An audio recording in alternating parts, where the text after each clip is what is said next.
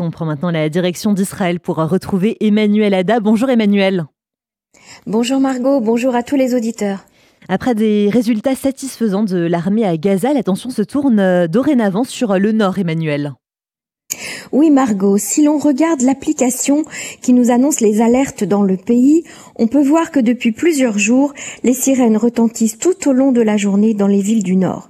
Hier soir, une salve de 30 roquettes a été tirée par le Hezbollah depuis le sud Liban sur la Galilée sans faire de victimes. C'est un scénario déjà connu avec les roquettes lancées de Gaza ces derniers mois. Le chef de l'armée de l'air israélienne, le, général de division Tomer Bar, a lancé un avertissement au Hezbollah affirmant que des centaines d'avions de combat israéliens étaient prêts à frapper à tout moment. Des dizaines d'avions opèrent actuellement dans le ciel du sud Liban et dès que l'ordre en sera donné, ces dizaines se transformeront en centaines d'appareils qui exécuteront les missions dans les minutes qui suivront leur déclenchement, a déclaré M. Barr lors d'une conférence de l'armée de l'air.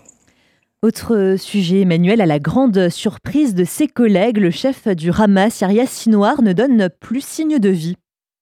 Oui, c'est ce que nous avons annoncé tout à l'heure. Les, les, discussions autour d'un accord de libération des otages sont toujours en cours, avec notamment l'arrivée au Caire d'une délégation euh, du Hamas menée par l'adjoint de Sinoir, le leader du Hamas. Selon les services de renseignement israéliens, Sinoir, lui, a arrêté tout contact avec les chefs du Hamas à l'étranger depuis au moins dix jours. Il a coupé toute connexion, ce qui veut dire que les négociations se passent sans lui. Sinoir se cache, il passe de planque en planque, se déplace sans cesse, se sachant traqué par Israël.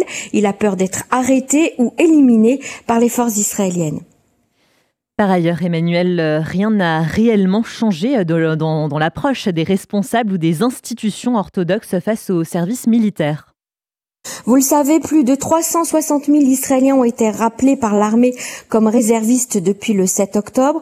Bon, un grand nombre d'entre eux ont, été euh, libérés depuis quelques jours après trois mois de combats sans relâche. Aujourd'hui, l'armée a des difficultés à maintenir le nombre de soldats nécessaires pour continuer les combats. Prenant en compte ces difficultés, le service obligatoire pour les réservistes de l'armée a été prolongé et Tzal a aussi commencé à recruter euh, des jeunes qui prennent actuellement part à des programmes pré-militaires ou qui sont inscrits dans les yeshivot esder du mouvement national religieux, ce qui a provoqué un torrent de protestations en Israël. Et l'indignation a été à son comble lorsque cette décision a été défendue à la Knesset par le ministre des Affaires de Jérusalem, Meir Porouche, qui appartient au parti orthodoxe de Yahadut Torah. Porouche, qui tout en affirmant que Tzal avait besoin d'un plus grand nombre de soldats qui soient capables de remplir une mission au plus vite, il réclame depuis longtemps une législation exemptant définitivement les membres de la communauté orthodoxe de service militaire.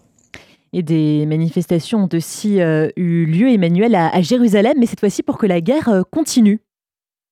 Il y a ceux à Tel Aviv qui réclament qu'un accord pour la libération des otages se fasse à n'importe quel prix. Et à Jérusalem, des milliers de manifestants se sont installés hier face au bureau euh, ministériel pour demander au gouvernement de poursuivre la guerre jusqu'à la victoire et surtout de ne pas accepter un accord qui supposerait la fin de l'opération militaire à Gaza. Ces manifestants sont les parents endeuillés des soldats tombés au combat qui souhaitent que l'armée aille jusqu'au bout de sa mission pour que leurs enfants ne soient pas morts pour rien.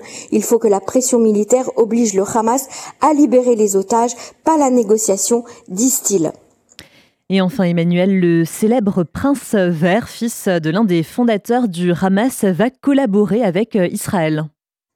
Vous en avez certainement entendu parler de ce personnage digne d'un scénario hollywoodien, Mousseb Hassan Youssef, surnommé le Prince Vert et le fils de l'un des fondateurs du Hamas. Ayant pris ses distances il y a plusieurs années déjà avec son père et avec le mouvement terroriste dans lequel il a grandi, il a décidé de rejoindre l'effort diplomatique d'Israël dans sa guerre contre le Hamas à Gaza. Youssef vit aux États-Unis et cette semaine, il est venu en Israël pour s'entretenir avec le porte-parole du Premier ministre pour les médias arabes, Ophir Gandelman, et pour visiter les zones du massacre du 7 octobre dans le Negev. Il prône la victoire totale d'Israël sur le Hamas et affirme que la stratégie actuelle d'Israël est la bonne pour y arriver.